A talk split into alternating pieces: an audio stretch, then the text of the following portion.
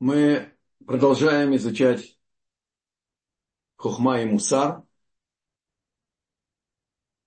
Сегодняшний урок построен из двух писем Саба Микель. Название, оно идет ценнейшая находка. Это 69-е письмо. И я включил еще отрывок из 68-го э, письма, поступающий дерзко. И чтобы не завершать урок отрицательным, я поменял порядок и поставлю значит, 68 письмо в начале, а завершим наш урок без Раташем 69 письмом «Ценнейшая находка». А, Все-таки открою названием «Ценнейшая находка», потому что здесь будет важно несколько деталей, чтобы понять, э, как Саба Микельм открывает нам Э, частное провидение, как он видит события э, в переписке с сыном, как детали частного провидения. И он пишет э, своему сыну, что он послал своему сыну письмо, и Он напоминает ему, что ему очень тяжело писать, но он все-таки э, рад тому, что он может э, чем-то поделиться со своим сыном и своей мудрости. И насколько теленок хочет молока коровы, мамы, так корова хочет его надоить, напоить. Э, и мне очень хочется написать тебе нечто удивительное, что, на что, э, значит, э, но что мне делать, когда рука Господа была на мне, и, то есть ему тяжело написать, но он все-таки преодолевает трудности, и он видит все трудности его здоровья, как рука Господа была на мне, да смилуется он надо мной, и да приблизит меня к служению себе. И он пишет, я обнаружил ценнейшую находку, мой дорогой сын, и ты будешь первым, кто о ней узнает. Будь внимателен, держи за нее обеими руками и используй ее в своей жизни. Я всегда говорил, чем ближе э, человек, я вот приготовил, или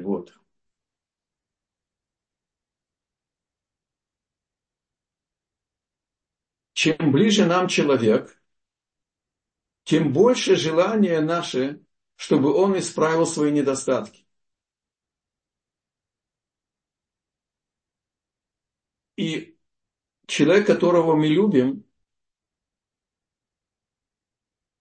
то тот, кто любит, его сердце болит сильно, если он не исправляется.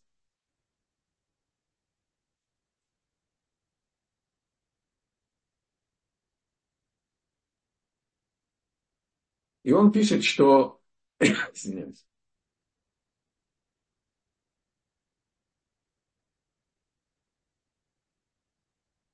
А потом я обнаружил подобные комментарии Винницкого Гаона на книгу Мишли и Мидраш Раба. Обратите внимание, Саба Микель, один из величайших поколений, э, мудрецов своего поколения.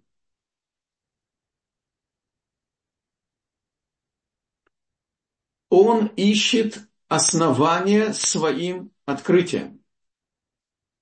Он ищет основания своим новым открытием для себя в Торе. Он не полагается на свою значимость, на свою мудрость, а ему было на что положиться и на кого положиться. Он был учеником величайших учителей, Рависроил Мисалантер, один из основателей движения Мусар и так далее. Это очень важная деталь. Не смущаться, не бояться обновлять и высказывать свои мнения по поводу того, что мы учим. Только надо не торопиться с выводами из того, что мы говорим. И если сказано что-то глубокое, что-то значимое с очень высокой вероятностью. Это уже сказано было в прежнем поколении. И поэтому надо искать основания. И когда найдете, только обогатитесь.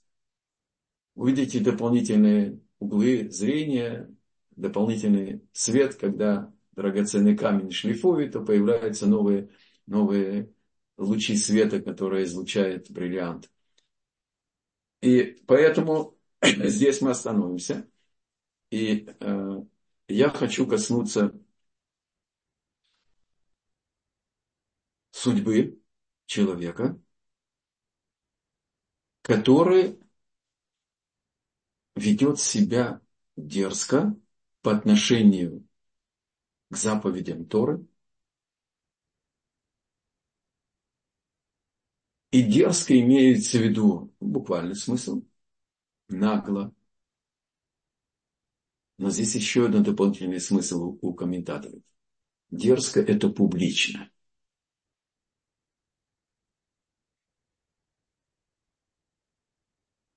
Мы коснулись на прошлом уроке,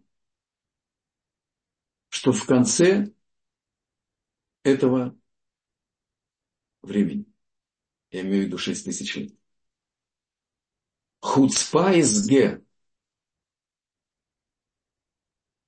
наглость, взмоет вверх, поднимет свою, так сказать, голову. И в Талмуде описано просто один к одному состояние, духовное состояние э, части народа, которая не находит свой путь к Богу. Если не наоборот. Который полностью во власти своего отрицательного начала. В плену у этой всепозволенности Запада. Который прорывается в наши души без задержек. когда мир превратился, так сказать, не только в маленькую деревню, а в одну комнату. И вся чуждая еврейской чистоте, еврейской мудрости, еврейской возвышенности, она под угрозой. И речь идет здесь о духовных врагах. И Эйсав, и Ишмаэль две особые духовные силы, которые противостоят ценности Израиля и его верности Творцу. И говорит Саба Микель, я спешу поделиться с тобой тем, мы сейчас берем 68-е письмо, о чем мы говорили в Святой Шаббат недельной главы Шлах. а душа, что поступила дерзко из жителей земли или из пришельцев, Господа он хулит, и да истребится его душа из среды его народа. Это Сефер Бамидбар, 15 глава, 30 и 31 стихи. И здесь он нас посылает к Рамбану, Нахманиду. И я приготовил вам уже совместный комментарий. И о чем здесь идет речь, о ком идет речь, и комментарий Рамбана. Он на границе секретной части Торы, потому что, в принципе, он описывает нам судьбу души человека, который оскверняет имя Бога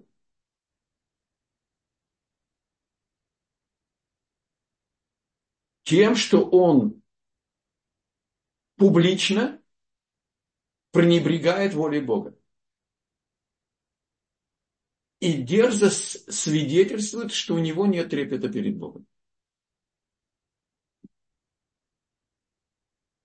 Отсюда мы выводим следующее. Если из поступков человека явствует, что он не трепещет перед небесами, это означает, что он поступает дерзко. И Тор объясняет, ибо слово Господа он презрел, и заповедь его оставил, истребиться непременно душа та, и грех в ней. Речь идет, мы вынуждены прочитать это на Лашона Коды, чтобы понять, понять, я все переведу без раташи. Сказано, что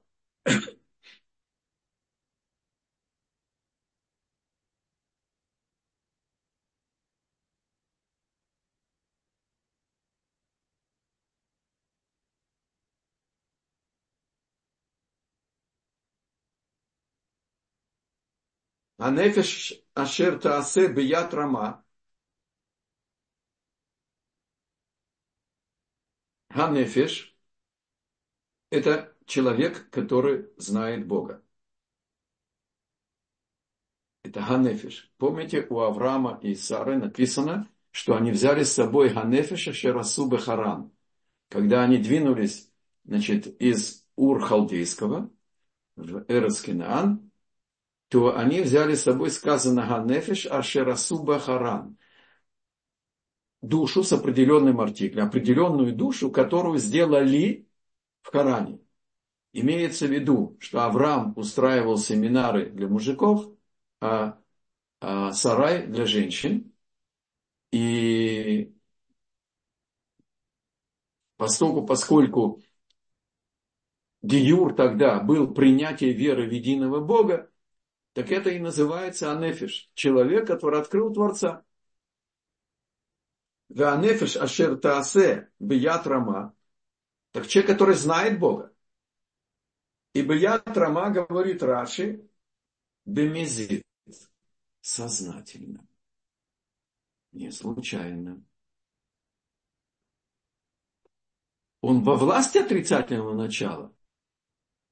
Но он идет на вы сознательно.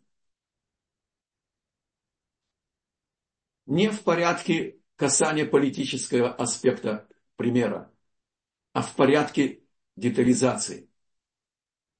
В Йом-Кипур в этом году публично осквернен был день, самый святой день еврейского календаря. Осквернены были люди, которые хотели молиться Богу в Йом-Кипур. Это было сделано публично. Это было сделано сознательно.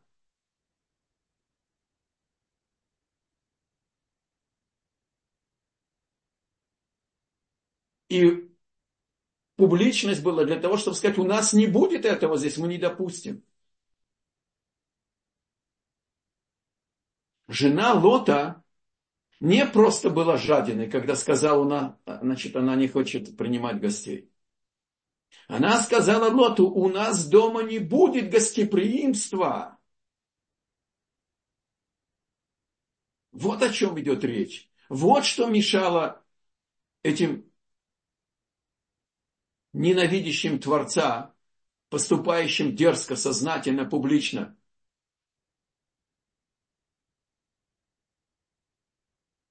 Они не трепещут перед Богом,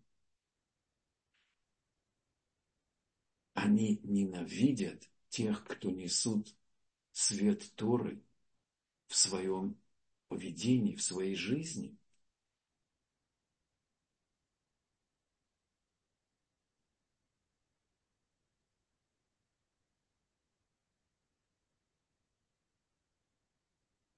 Поэтому это считается осквернением имени Бога.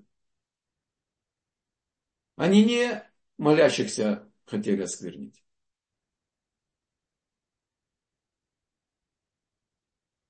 Они воевали против Творца, против Его воли, против Его формы жизни, которую Он подарил своим сыновьям, своему народу, первенцу, сыну, дочери, конечно. И сказано дальше, это касается всех, не только евреев, но и э, тех, кто здесь живут. Условие, чтобы здесь жили иноверцы, было одно, только чтобы не было, знаете, духовного вируса. У них были свои права гражданские и так далее. И те, кто пришли из других народов, гер, если он своим поведением оскверняет имя Бога, а имя Бога здесь имеется в виду тетраграмматон, 13 видов милосердия, то он будет наказан духовной смертью. Когда его духовный корень будет отключен небесным судом. Нихрита нефиш али микерафа ама. Он будет отключен от своего корня. У нашего народа есть свой корень, и мы все подключены к этому корню. А он будет отключен. Его душа будет отключена от корня своего народа. И понятно, что она будет отключена и от своего тела. И приходит Рамбан и говорит,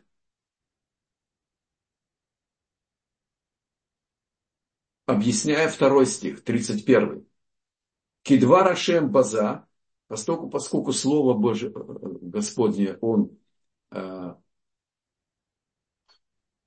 пренебрег, унизил, оскорбил, Вет мицвато гефер и его заповеди.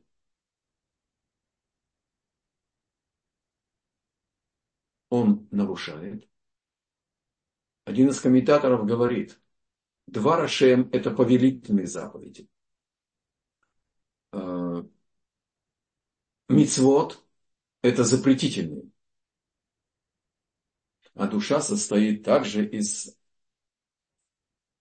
Рамах и Вараф и Шасав Гидаав, 248 значит, э, повелительных заповедей и 365 как дней в году запретительных. И получается, что эта душа отключается и от тела, в котором есть намек, и на 248 частей тела, и на 365 э, сухожилий и значит, мышц и так далее. Тикарета нефешаги, она заслуживает духовной смерти. А вона ба. Рамбан Нахманит объясняет. Такое святотатство, такое осознательное, сознательное, публичное, бунт против воли Бога, он приводит к тому, что грех, он в душе. Говорит Саба Микен, мы объяснили, что грех не является чем-то внешним, отделенным от человека. Он напоминает вредную пищу. Мы не, мы не понимаем, как именно оно вызывает болезнь. Сегодня уже наука и медицина продвинулась, может нам объяснить. Так, э, но постоянно сталкиваемся с этим на, на своем опыте. Также и преступление приводит к болезни души, заставляет тяжко страдать, и тем более, если она совершенно, совершенно с дерзостью. Так Рамбан добавляет и говорит, то, что изъян отрицательные явления, которые ранят душу, оно находится в нем. Этот яд, эта сила отрицательного начала внутри души. И оно находится в этой душе, и она будет вечно страдать. Без возможности отключиться.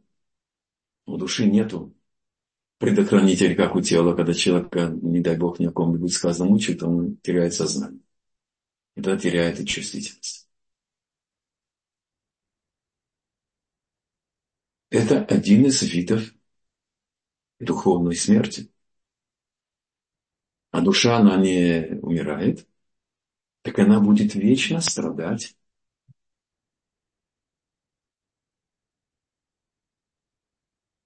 за ту меру дерзости и сознательного нарушения воли Бога, которое она допустила. И более того, она будет вечно сознавать, это я добавляю из других источников. Эта душа будет вечно сознавать, то она, по сути, как она была создана, для чего она была послана, для какой задачи. И она будет вечно, помимо этих вечных страданий следствия это, такого греха, дерзости в грехе, она будет сознавать, где бы она могла бы быть. Приходит еще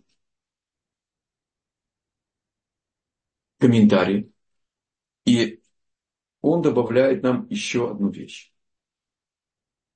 В псалме Давида царь Давид объясняет, что Бог не только спасает евреев от угрозы уничтожения, освобождает их от страданий разных притеснителей, он еще даст им реально убедиться, как Бог накажет всех злодеев персонально, в той мере, в какой каждый был садистом, был изверган, был нероден. И в Танахе написано у пророка Иеремии. В принципе, есть два варианта прихода Машиах. Или по, по пророку Захарии, по пророку Ихискель. Сейчас это не наша тема. Я беру только то, что релевантно для нас. Сказано, что когда Машех придет, мы сейчас берем по пророку Ихискель. Вы помните, с тем, с кем мы учили в Псалме, да? Сначала придет Машех, построит храм в Иерусалиме. А теперь в отстроенный Иерусалим он приведет изгнанников. Всех, со всех, со всех сторон мира. Готовы Иерусалим. И когда придет Машех, наполнится мир знанием истины. И тогда придет Гог с его сообществом против Машеха. И они придут, мы сейчас берем пророчество Ефескеля. 38 глава, посмотрите, сможете потом смотреть детали. Второе, я беру только то, что нам релевантно для нашего урока. И мы будем там посторонними наблюдателями. А это все сборище четвертого изгнания. Это Эдом, это Рим. Они начнут воевать друг против друга.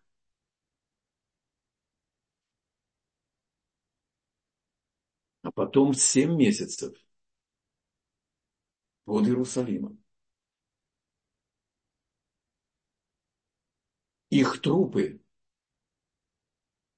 будут поедаться червями, не поданные, не приданные похороны, и они еще будут гореть, но не сгорать, и огонь не, сгора... не, не сжигает этих червей. И все, кто придут в Иерусалимский храм, смогут отойти в сторону и увидеть суд высший, безжалостный, страшный суд. Но мы только заглянули еще, что это только внешняя сторона наказания тем, кто шли против Бога сознательно и оскверняли имя Бога и ненавидели носителей святости этого имени в своей жизни, еврейский народ. Только потому, что мы живем по воле Бога. А через семь месяцев мы будем похоронной компанией, обществом. И тогда мы их похороним.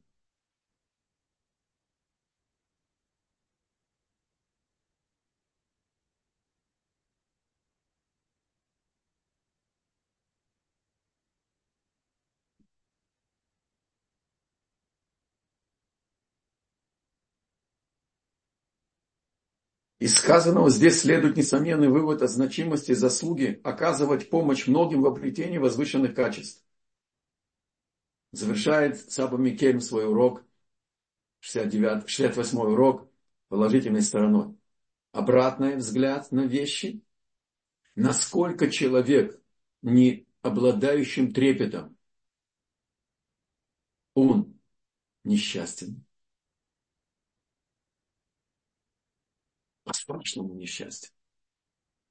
И по-страшному злодей, и по-страшному наказан.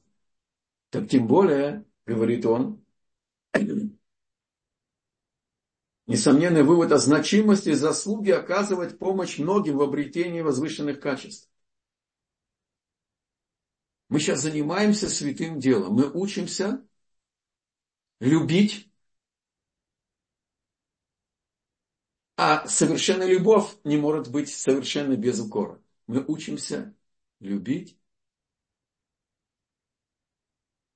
и любя укорять. Ведь таким образом на глазах у всех освещается имя небес. Человек, который исправляет свои отрицательные черты характера, это освящение имени Бога.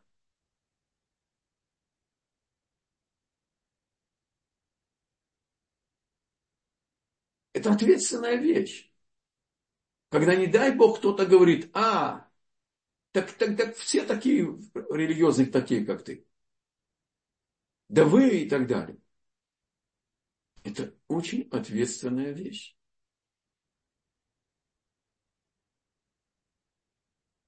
Но не менее возвышенная.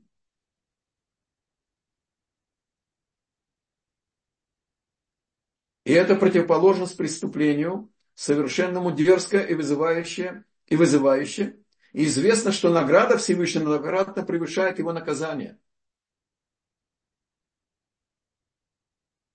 То есть все, что мы видели о страдании этой души, когда грех в ней, награда, она без, несравнимо выше.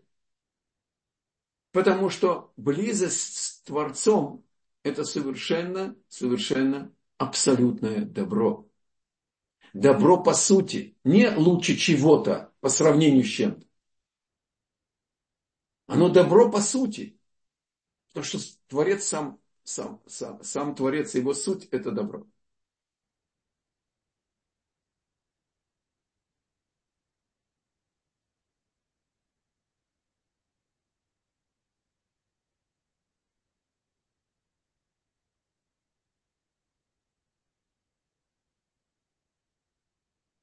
И поэтому разведчики умерли в пустыне.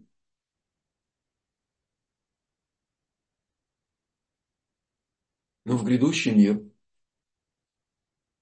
они попадут. И кроме того, они удостоились, чтобы дети их вошли в Иерусалим.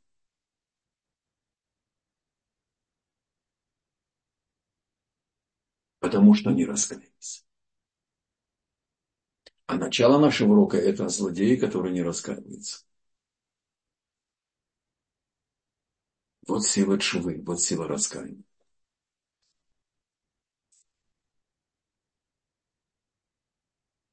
Завершает комментарий и говорит, это Рафаэль Бурштейн приводит нам из Марии Блоха уроки знания. Тора требует от человека близости к Богу, смирения перед Его волей и самопожертвования ради освящения Его имени. Ведь именно эти требования божественное учение сделало основой и корнем всех возвышенных качеств, характера имеется в виду, включая и те, что проявляются в отношениях между людьми. Требования Творца по отношению между отношениями, по отношению нас к людям более требовательный Творец, чем к себе. Когда человек решил с Божьей помощью прекратить есть некошерное. В этот же момент он перед Богом цадик.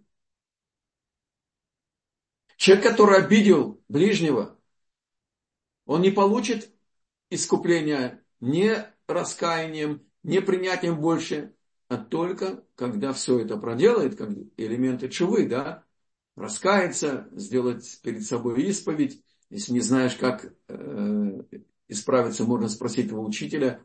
Э, у нас нет исповеди перед людьми. Но когда не знаешь, как исправиться, например, человек воровал и не знает теперь, как он будет возвращать. Беня Крик. Сколько квартир он чистил. Это была профессия в Одессе маме, да?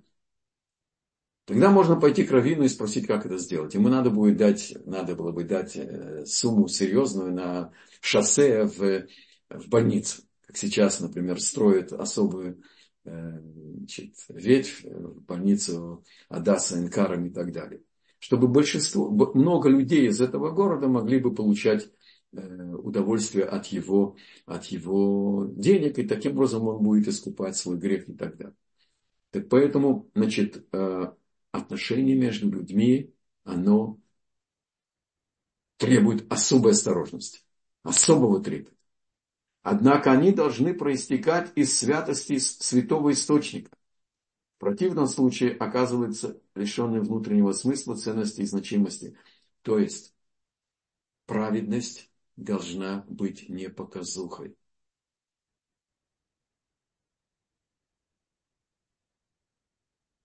Были жуткие случаи, когда человек учил Тору, женился, а продолжил, продолжил учить Тору в Колеле после свадьбы и не построил свой внутренний мир. И не выжил испытаний, и проявил жестокость по отношению к жене, физическую жестокость. Просто жуть, жуть, я когда вспоминаю, меня начинает трясти. Потому что не было фундамента. Не было фундамента личности. И волна гордыни, волна несдержимости и, и, и ненависти просто разрушила его.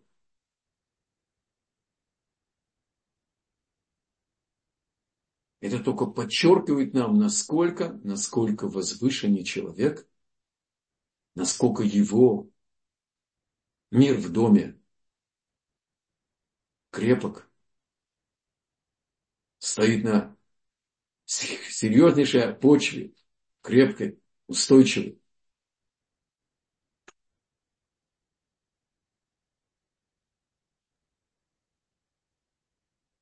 И теперь вернемся к второй части нашего урока.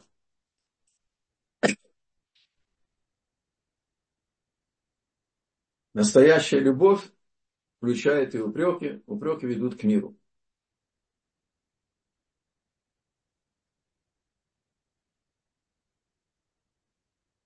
И повторим еще то, что написал Сава Микель. Чем ближе нам человек, тем больше у нас желания, чтобы он исправил свои недостатки. Мы переживаем его несовершенство. И наше сердце болит сильно, если он не исправляется. Мы переживаем это. И понятно, что кто может быть ближе человеку, чем? Ну, во-первых, конечно, его дедушки, бабушки, родители, а потом его жена, которая занимает поблизости место и бабушки, и дедушки, и папы с мамой. Как это не тяжело нам с нашим советским воспитанием.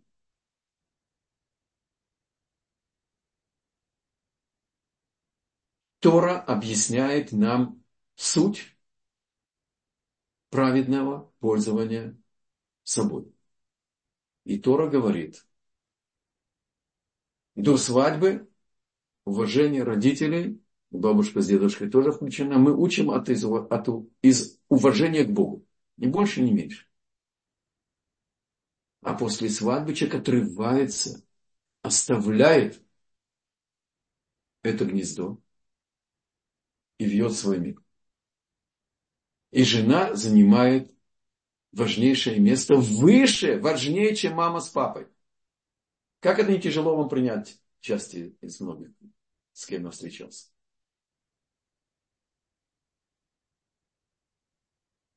Я когда сказал, что я учусь на каком-то уроке, неважно в городе, что я учусь быть еврейским дедушкой. Еврейскому дедушке запрещено вмешиваться в воспитание внуков. Так один дедушка встал и чуть ли в меня, так сказать, стулом, на, на меня стул не поднял. Как? Мы всю свою жизнь в них вложили, в их родителей и в них все свои силы. И более того, что значит я не могу? С моим опытом, с нашей любовью. Только если обращаются к нам. Моей жене это было понятно.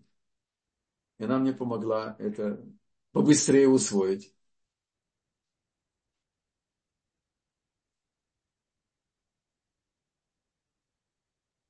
Поэтому этот урок нужно взять на вооружение и начать с самого близкого. Жена упрекает мужа муж упрекает жену? Во-первых, приходит самый мудрый из всех людей, Шлему Амелех, и говорит нам, это, кстати, книжка э, «Мудрый Шлемо», Мишлей, царя Шлемо, Рава Абрамовича, тоже капитальный труд. Итак, глава Мишлей, глава 9. Не обличай насмешника, чтобы он не возненавидел тебя. Обличай мудрого, и он полюбит тебя. Один из комментаторов, комментариев говорит потрясающую вещь. Обратись к тому, кого ты хочешь укорить. Мы уже говорили, то есть любишь. Обратись к нему и скажи, не пристало, быть, не пристало тебе такой умнице, или тебе такой умница так ошибаться, так пренебрегать здоровьем, забывать, так сказать, э, брать э, шарф понимаешь ли, или выпрямиться, потому что возраст может потом высказать, э, про, выразиться очень печальными результатами и следить за своим здоровьем, с порядком дня, с тем, как ты ешь, торопишься и, и, и так далее. И, и каждый знает, в каком плане. То есть для того, чтобы слова были бы, укор был бы воспринят, надо обратиться к человеку сначала комплиментом к его разуму, к его мудрости. Есть пшат, что мудреца, мы сейчас увидим пример, Саба Микель приводит, о настоящем мудреце, которого может упрекать человек, который ниже его по уровню. даже ученик. А здесь такой интересный подход. Совет практически. Как мы с вами учили на других уроках раньше, когда учили Алиши, да? Сначала несколько комплиментов. Несколько это два. Можно и десять. А потом одно замечание один урок, упрек. И это проведет к положительному результату. Посмотрите, как великие мудрецы учили пшат, непосредственный текст той. Говорит сам Бикель, что Мидраш Раба сказал Раби Йоси Барханина, любовь, которая не сопровождается увещанием, то есть упреком это не любовь. Сказал Ришлакиш, укор ведет к миру. И приводит пример, что Авраам упрек царя Авимелеха. Авраам пришелец. У него нет армии. А это царь Плештим. И он посылает, говорит ему с упреком, что твои подданные крадут воду, это мой колодец. Я его нашел, я пользуюсь им, и они крадут воду, берут это колодец.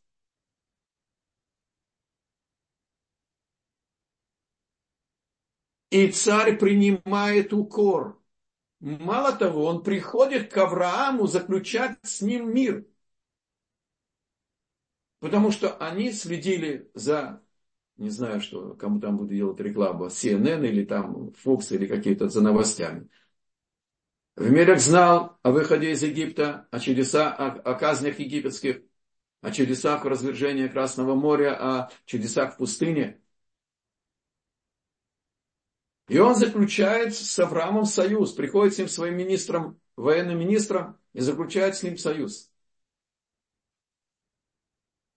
Поделюсь своими размышлениями, когда готовил урок.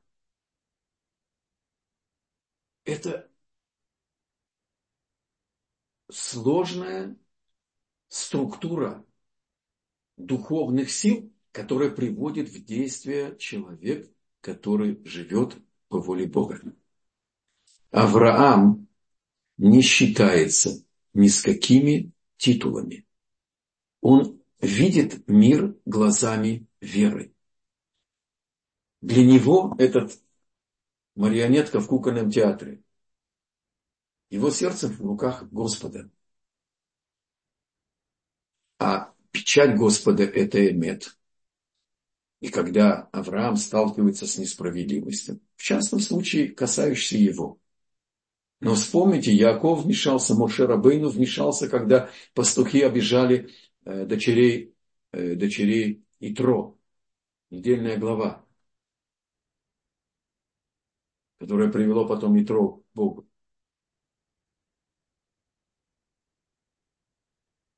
Яков вступается, отодвигает камень. спрашивают, почему вы не, за, э, э, не продолжаете пасти свои стада? Какое твое дело? Там, очевидно, группа и не из хилых пастухов. Они им объяснили, что они ждут, пока все придут, чтобы сдвинуть камень, чтобы напоить стада. То есть Яков это имет, это истина. И когда он видит справедливость, он, он не безразличен к ней. Это недостаток в имени Бога. У Бога в творении должна быть любовь, гармония. Вот о чем идет речь. И когда человек действует вот из такого взгляда на детали, на, на, на действительность, когда не его действительность это взгляд его веры, а его вера это знание, что все от Бога. Тогда Бог включает этот духовный закон, что упрек э, э, э, порождает любовь. И без любви, без упрека эта любовь несовершенна.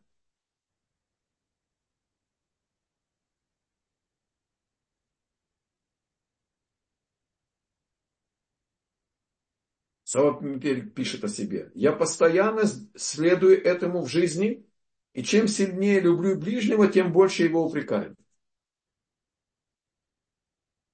Если есть за что упрекать.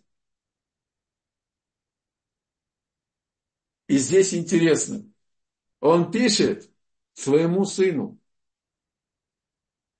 Я рад, что я сначала в прежнем письме укорил тебя, а в этот раз я удостоился найти основания своим мыслям в эти источники, которые нам упомянул, да, в э, Мишлей царя Шлюмо и у Мидраш Раба, у Рамбана.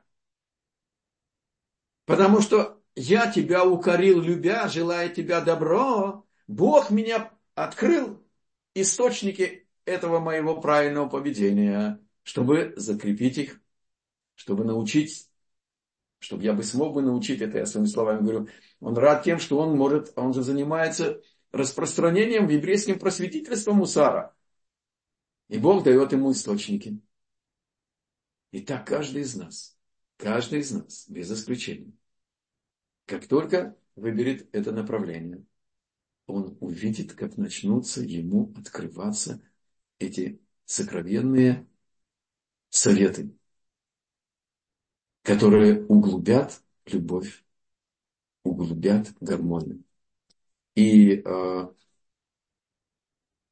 приводит он доказательства,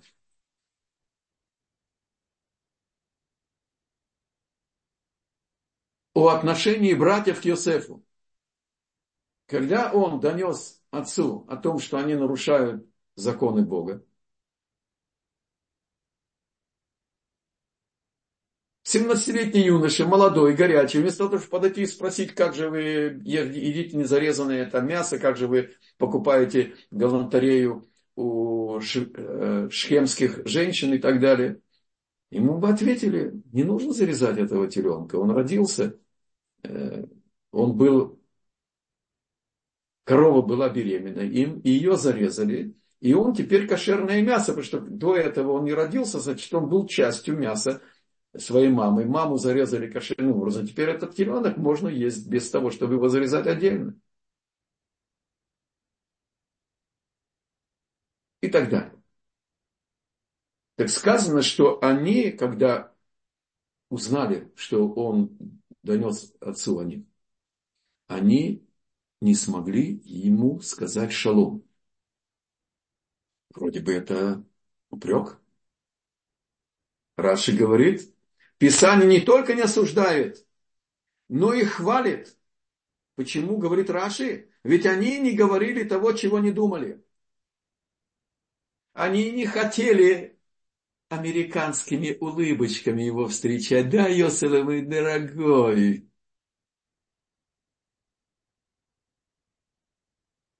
И здесь Саба Микелем раскрывает нам интересную вещь. Что человек стремится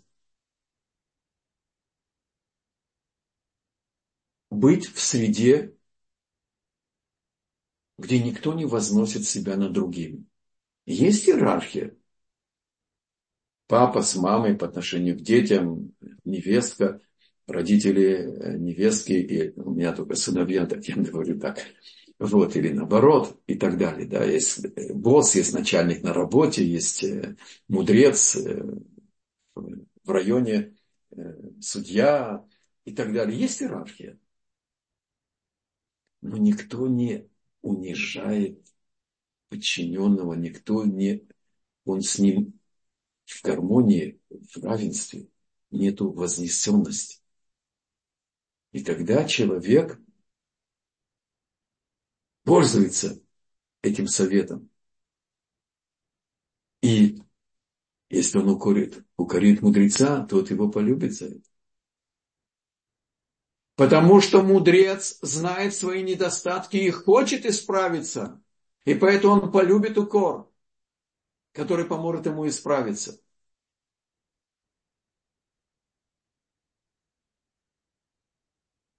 А насмешник, циник,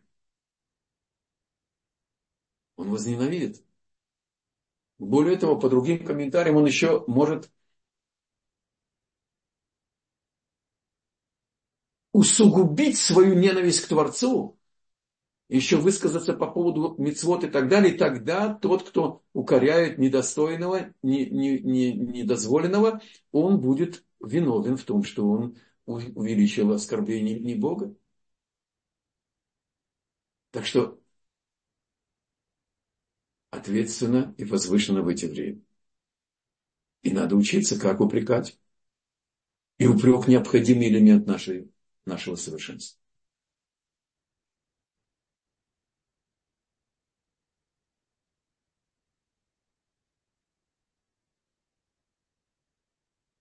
И поэтому мы должны уметь удалиться от, тем, от тех, с кем у нас нету общности, общего языка, общего понимания. Слова, которые не будут услышаны, мецва не говорить. И можно избегать. Даже избегать. Встречаться. Избегать общения. Ну а что делать, если речь идет о соседях в доме и так далее? Тогда говорит шалом. И даже если по какой-то причине очевидно, он там гордец и так далее. Есть там этот элемент. И он ожидает, когда ты скажешь, да, рассказать первым. Лучше сохранить мир у соседей, с соседями, даже когда человек недостоин напрека. Мы не обязаны его любить, сохранять нейтралитет. Братья не говорили ему шалом и удалились от него.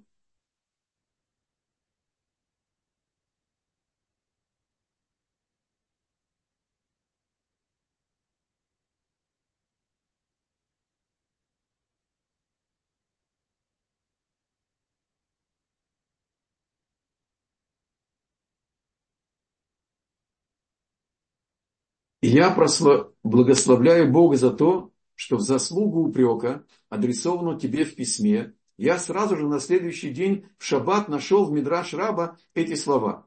Для нас обоих это ценнейшая находка. Да будешь ты жить всегда в счастье и благополучии, согласно благословению твоего Отца.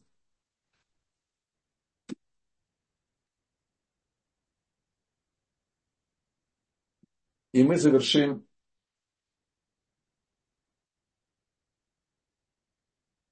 повторение основ.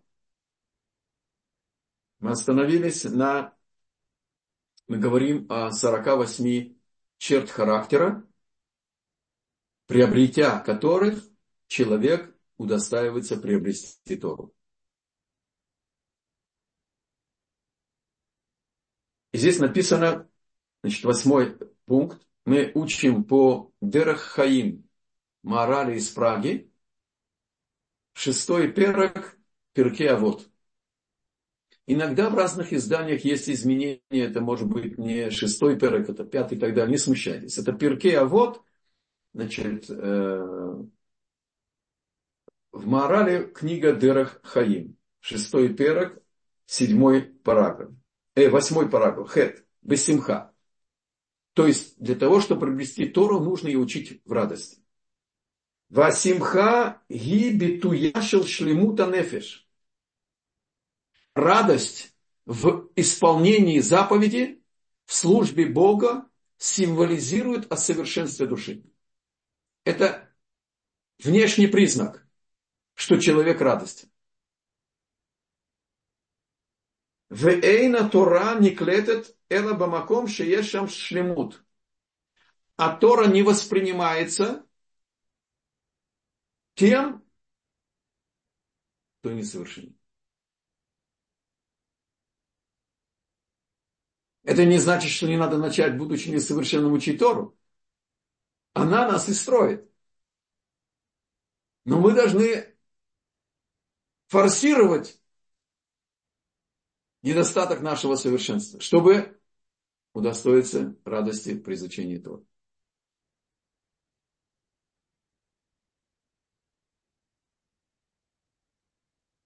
Хацар Меламед Алхисарон, если человек в унынии, без радости, в печали, угнетенный, это свидетельствует, что у него есть недостаток в совершенстве его души. И эншам и там, там не будет тур.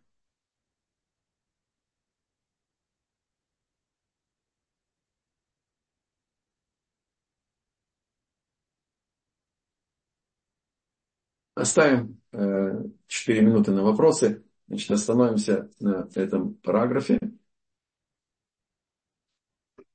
Пожалуйста, вопрос. Равшива, меня слышно? Да. Да, отлично, потому что до сих пор у меня были проблемы с микрофоном. Если у кого-то есть вопрос, можете написать нам в чат или поднять руку. На данный момент вопросов в чате я не вижу. Если они появляются, можно нам, пожалуйста, написать.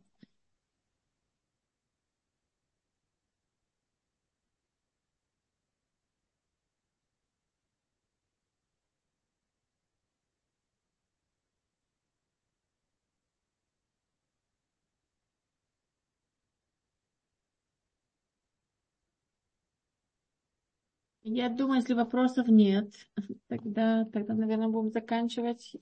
У нас остается три минуты, поэтому можно использовать это время для вопросов, но если их нет, тогда до следующей недели. Эм. Я тогда скажу короткий хидуш, который э, удостоился в эту субботу. И э, сказано, что когда евреи увидели чудо избавления, когда разверзлось Красное море, и они перешли дугой 12 каналом, каждое колено на другую часть берега, а египтяне бросили за ними, вода над ними столкнулась, и сказано, что мужики пропели хвалебную песню. А потом написано, что пророчица э, Мирьям, она с женщинами, вдруг обнаружились барабаны, и они пустились в хоровод. И обычно у пророчицы, э, у пророчицы э, Мирьям написано, что она говорит, а тут сказано, она им ответила, женщина. Значит, они что-то ей сказали. Говорит о Мидраш. Они сочинили свою хвалебную песнь Богу. И тогда она им сказала, не могу, нельзя записать это в Торе, потому что только то, что продиктовано пророческим откровением, может быть записано в Торе. И поэтому не записано то, что они сочинили и пели. И они пустились в пляс, как мы сейчас учили, поэтому я сейчас вспомнил. Это выразило, что их радость была более цельной, чем у мужиков. И тогда это все комментарии. И тогда я с Божьей помощью подумал, что может быть объяснение это следующим. Мужики опустились на 49 ступеней нечистоты и чуть ли не утонули. Потом они принесли в жертву богов египтян, телят, козлят, месяц их, него, их бога по их астрологии. Сделали обрезание перед Курбан Песах, не обрезан не может есть Курбан Песах. Взяли волю Бога и превратили в реальную действительность. Преодолев инстинкт самосохранения, логику, факты, и поднялись на ноль. Поэтому их песня не могла быть совершенной. Мирьям, пророчица, все время знает, что все от Бога, и поэтому она так мудро укорила своего папу, и она предусмотрела, предвидела, что родится Избавитель. Она идет смотреть за Моше, не что случится с ним. Она, говорит Мидраш, пошла проверять, как выполняется ее пророчество. Поэтому ее песня не была песня в человека, который опускался, а потом поднялся. Все могут подняться, если сделали чува.